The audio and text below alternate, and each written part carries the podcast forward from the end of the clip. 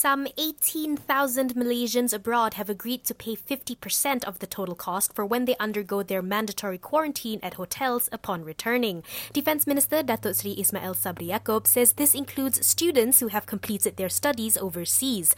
He says for returning students, their respective sponsors will foot the bill on their behalf. Mana-mana pelajar yang tamat tempoh yang terpaksa pulang ke tanah air dan mereka ini ditaja je oleh agensi-agensi kerajaan dan juga uh, di bawah JPA mereka ini kos hotel tersebut mesti ditanggung oleh penaja-penaja mereka.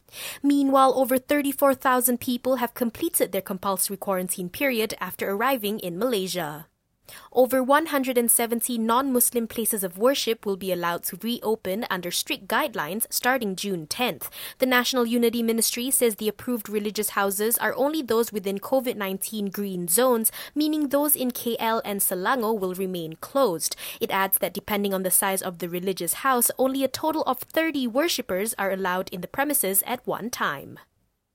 The Padang Besar ICQ complex has been temporarily closed after six Thai students who passed through the checkpoint tested positive for COVID 19. Perlis authorities add that 34 ICQ officers have been placed under quarantine.